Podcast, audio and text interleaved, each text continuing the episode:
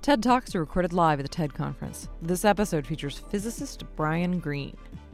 This talk contains powerful visuals. Download the video at TED.com. Here's Brian Greene.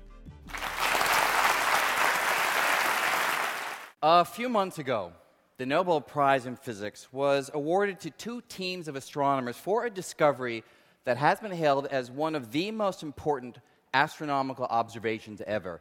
And today, after briefly describing what they found, I'm going to tell you about a highly controversial framework for explaining their discovery, namely the possibility that way beyond the Earth, the Milky Way, and other distant galaxies, we may find that our universe is not the only universe, but is instead part of a vast complex of universes that we call the multiverse. Now, the idea of a multiverse is a strange one. I mean, most of us were raised to believe that the word universe means everything. And I say most of us with forethought, as my four year old daughter has heard me speak of these ideas since she was born. And last year, I was holding her and I said, Sophia, I love you more than anything in the universe. And she turned to me and said, Daddy, universe or multiverse? but but barring such an anomalous upbringing, it is strange to imagine other realms separate from ours, most with fundamentally different features that would rightly be called universes of their own. And yet, speculative though the idea surely is, I aim to convince you that there's reason for taking it seriously as it just might be right. I'm going to tell the story of the multiverse in three parts. In part one, I'm going to describe those Nobel Prize winning results and highlight a profound mystery which those results revealed. In part two, I'll offer a solution to that mystery. It's based on an approach called string theory, and that's where the idea of the multiverse will come into the story. Finally, in part three, I'm going to describe a cosmological theory called inflation, which will pull all the pieces of the story together. Okay, part one starts back in 1929 when the great astronomer Edwin Hubble realized that the distant galaxies were all rushing away from us, establishing that space itself is stretching, it's expanding. Now, this was revolutionary. The prevailing wisdom was that on the largest of scales, the universe was static. But even so, there was one thing that everyone was certain of the expansion must be slowing down. That is, much as the gravitational pull of the Earth slows the ascent of an apple tossed upward, the gravitational pull of each galaxy on every other must be slowing the expansion of space. Now let's fast forward to the 1990s, when those two teams of astronomers I mentioned at the outset were inspired by this reasoning to measure the rate at which the expansion has been slowing. And they did this by painstaking observations of numerous distant galaxies, allowing them to chart how the expansion rate has changed over time. Here's the surprise they found that the expansion is not slowing down. Instead, they found that it's speeding up, going faster and faster. That's like tossing an apple upward and it goes up faster and faster.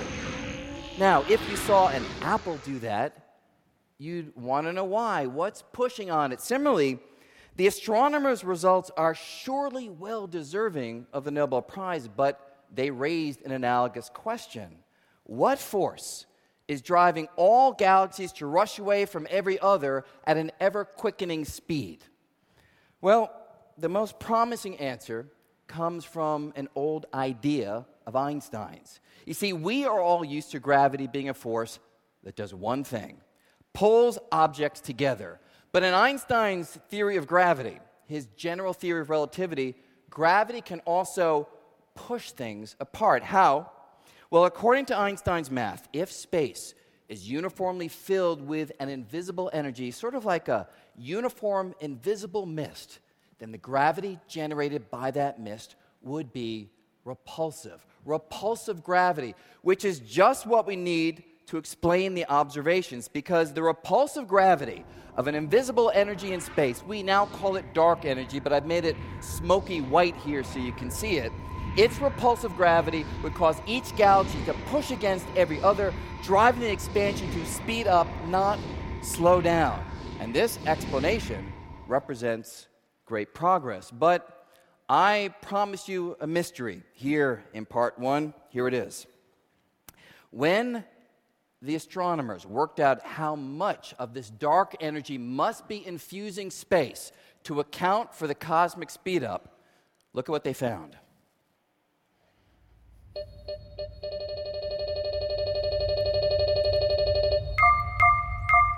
this number is small. Expressed in the relevant units, it is spectacularly small.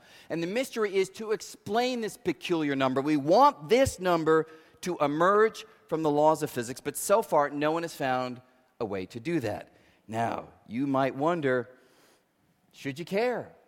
Maybe explaining this number is just a technical issue, a technical detail of interest to experts, but of no relevance to anybody else. Well, it surely is a technical detail, but some details really matter. Some details provide windows into uncharted realms of reality, and this peculiar number may be doing just that, as the only approach that so far made headway to explain it invokes the possibility of other universes, an idea that naturally emerges from string theory, which takes me to part two string theory. So, hold the mystery of the dark energy in the back of your mind as I now go on to tell you three key things about string theory. First off, what is it? Well, it's an approach to realize Einstein's dream of a unified theory of physics, a single overarching framework that would be able to describe all the forces at work in the universe. And the central idea of string theory is quite straightforward. It says that if you examine any piece of matter ever more finely, at first, you'll find molecules, and then you'll find atoms and subatomic particles. But the theory says that if you could probe smaller, much smaller than we can with existing technology, you'd find something else inside these particles a little tiny vibrating filament of energy, a little tiny vibrating string. And just like the strings in a violin, they can vibrate in different patterns, producing different musical notes. These little fundamental strings, when they vibrate in different patterns, they produce different kinds of particles. So, electrons, quarks, neutrinos, photons, all other particles would be united into a single framework as they would all arise from vibrating strings. It's a compelling picture, a kind of cosmic symphony where all the richness that we see in the world around us emerges from the music that these little tiny strings can play. But there's a cost to this elegant unification because years of research have shown that the math of string theory doesn't quite work. It has internal inconsistencies unless we allow for something wholly unfamiliar extra dimensions of space. That is, we all know about the usual three dimensions of space, and you can think about those as height, width, and depth. But string theory says that on fantastically small scales, there are additional dimensions crumpled to a tiny size, so small that we have not detected them. But even though the dimensions are hidden, they would have an impact on things that we can observe because the shape of the extra dimensions constrains how the strings can vibrate. And in string theory, vibration determines everything. So, particle masses, the strengths of forces, and most importantly, the amount of dark energy would be determined by the shape of the extra dimensions. So, if we knew the shape of the extra dimensions, we should be able to calculate these features, calculate the amount of dark energy. The challenge is we don't know the shape of the extra dimensions. All we have is a list of candidate shapes allowed by the math. Now, when these ideas were first developed, there were only about five different candidate shapes, so you can imagine analyzing them one by one to determine if any yield the physical features we observe. But over time, the list grew as researchers found other candidate shapes. From five, the number grew into the hundreds and then the thousands. A large but still manageable collection to analyze, since, after all, graduate students need something to do. But then the list continued to grow into the millions and the billions until today. The list of candidate shapes has soared to about 10 to the 500. So, what to do? Well, some researchers lost heart. Concluding that with so many candidate shapes for the extra dimensions, each giving rise to different physical features, string theory would never make definitive testable predictions. But others turn this issue on its head, taking us to the possibility of a multiverse. Here's the idea maybe each of these shapes is on an equal footing with every other, each is as real as every other in the sense that there are many universes, each with a different shape for the extra dimensions. And this radical proposal has a profound impact on this mystery, the amount of dark energy revealed by the Nobel Prize winning results, because you see, if there are other universes, and if those universes each have, say, a different shape for the extra dimensions, then the physical features of each universe will be different, and in particular, the amount of dark energy in each universe will be different, which means that the mystery of explaining the amount of dark energy we've now measured would take on a wholly different character. In this context, the laws of physics can't explain one number for the dark energy because there isn't just one number. There are many numbers, which means we have been asking the wrong question. Instead, the right question to ask is why do we humans find ourselves in a universe with the particular amount of dark energy we've measured instead of any of the other possibilities that are out there?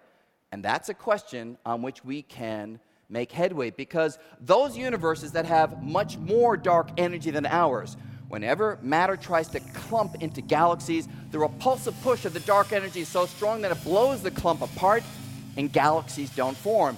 And in those universes that have much less dark energy, well, they collapse back on themselves so quickly that again, galaxies don't form. And without galaxies, there are no stars, no planets, and no chance for our form of life to exist in those other universes. So we find ourselves in a universe with a particular amount of dark energy we've measured simply because our universe has conditions hospitable to our form of life. And that would be that. Mystery solved, multiverse found. Now, some find this explanation unsatisfying. We're used to physics giving us definitive explanations for the features we observe. But the point is if the feature you're observing can and does take on a wide variety of different values across the wider landscape of reality, then sinking one explanation for a particular value is simply misguided. An early example comes from the great astronomer Johannes Kepler, who was obsessed with understanding a different number why the sun is 93 million miles away from the Earth. And he worked for decades trying to explain this number, but he never succeeded, and we know why. Kepler was asking the wrong question. We now know that there are many planets at a wide variety of different distances from their host stars. So, hoping that the laws of physics will explain one particular number, 93 million miles, well, that is simply wrong headed. Instead, the right question to ask is why do we humans find ourselves on a planet at this particular distance instead of any of the other possibilities? And again, that's a question we can answer. Those planets which are much closer to a star like the sun would be so hot that our form of life wouldn't exist. And those planets that are much farther away from the star, well, they're so cold that again, our form of life would not take hold. So we find ourselves on a planet at this particular distance simply because it yields conditions vital to our form of life. And when it comes to planets and their distances, this clearly is the right kind of reasoning. The point is, when it comes to universes and the dark energy that they contain, it may also be the right kind of reasoning.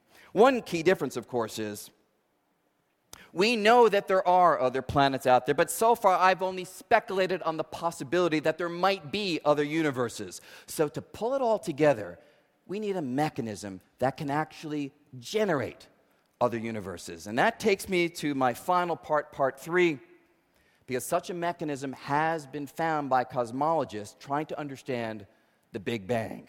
You see, when we speak of the Big Bang, we often have an image of a kind of cosmic explosion that created our universe and set space rushing outward. But there's a little secret. The Big Bang leaves out something pretty important the bang. It tells us how the universe evolved after the bang, but gives us no insight into what would have powered the bang itself. And this gap was finally filled by an enhanced version of the Big Bang Theory. It's called inflationary cosmology, which identified a particular kind of fuel that would naturally generate an outward rush of space. The fuel is based on something called a quantum field, but the only detail that matters for us is that this fuel proves to be so efficient that it's virtually impossible to use it all up, which means in the inflationary theory, the Big Bang giving rise to our universe is likely not a one time event. Instead, the fuel not only generates our Big Bang, but it would also generate countless other Big Bangs. Each giving rise to its own separate universe, with our universe becoming but one bubble in a grand cosmic bubble bath of universes. And now, as we meld this with string theory, here's the picture we're led to. Each of these universes has extra dimensions. The extra dimensions take on a wide variety of different shapes. The different shapes yield different physical features. And we find ourselves in one universe instead of another simply because it's only in our universe that the physical features, like the amount of dark energy, are right for our form of life to take hold. And this is the compelling but highly controversial picture of the wider cosmos that cutting edge observation and theory has now led us to seriously consider. One big remaining question, of course, is could we ever confirm the existence of other universes? Well, let me describe one way that might one day happen. The inflationary theory already has strong observational support because the theory predicts that the Big Bang would have been so intense that as space rapidly expanded, tiny quantum jitters from the micro world would have been stretched out to the macro world, yielding a distinctive fingerprint, a pattern of slightly hotter spots and slightly colder spots across space, which powerful telescopes have now observed. Going further, if there are other universes, the theory predicts that every so often those universes can collide. And if our universe got hit by another, that collision would generate an additional subtle pattern of temperature variations across space that we might one day be able to detect.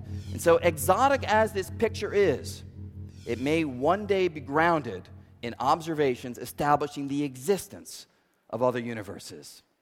I'll conclude with a striking implication of all these ideas for the very far future. You see, we learned that our universe is not static, that space is expanding, that that expansion is speeding up, and that there might be other universes, all by carefully examining faint pinpoints of starlight coming to us from distant galaxies. But because the expansion is speeding up, in the very far future, those galaxies will rush away so far and so fast that we won't be able to see them not because of technological limitations, but because of the laws of physics. The light those galaxies emit, even traveling at the fastest speed, the speed of light, will not be able to overcome the ever widening gulf between us. So, astronomers in the far future, looking out into deep space, will see nothing but an endless stretch of static, inky, black stillness. And they will conclude that the universe is static and unchanging and populated by a single central oasis of matter that they inhabit, a picture of the cosmos that we definitively know to be wrong. Now, maybe those future astronomers will have records handed down from an earlier era like ours, attesting to an expanding cosmos teeming with galaxies, but would those future astronomers believe such ancient knowledge? Or would they believe in the black, static, empty universe that their own state of the art observations reveal? I suspect the latter, which means that we are living through a remarkably privileged era when certain deep truths about the cosmos are still within reach of the human spirit of exploration. It appears that it may not always be that way because today's astronomers, by turning powerful telescopes to the sky have captured a handful of starkly informative photons, a kind of cosmic telegram, billions of years in transit, and the message echoing across the ages is clear. Sometimes nature guards her secrets with the unbreakable grip of physical law. Sometimes the true nature of reality beckons from just beyond the horizon. Thank you very much. Brian, thank you. Um, the range of ideas you've just spoken about are dizzying, exhilarating, incredible. How do you, think of where cosmology is now in a sort of historical side? Are we in the middle of something unusual historically, in your opinion? Well, it's hard to say. When we learn that astronomers of the far future may not have enough information to figure things out, the natural question is maybe we're already in that position and certain deep critical features of the universe already have escaped our ability to understand because of how cosmology evolves. So, from that perspective, maybe we will always be asking questions and never be able to fully answer them. On the other hand, we now can understand how old the universe is, we can understand how to understand the data from the microwave background radiation that was set down 13.72 billion years ago, and yet we can do calculations today to predict how it will look, and it matches. Holy cow, that's just amazing. So, on the one hand, it's just incredible where we've gotten, but who knows what sort of blocks we may find in the future. You're going to be around for the next few days. Maybe some of these conversations can continue. Thank you. My pleasure. So Thank much. you. Thank you, Brian. That was Brian Greene, recorded at TED 2012 in Long Beach, California, February 2012. For more information on TED, visit TED.com.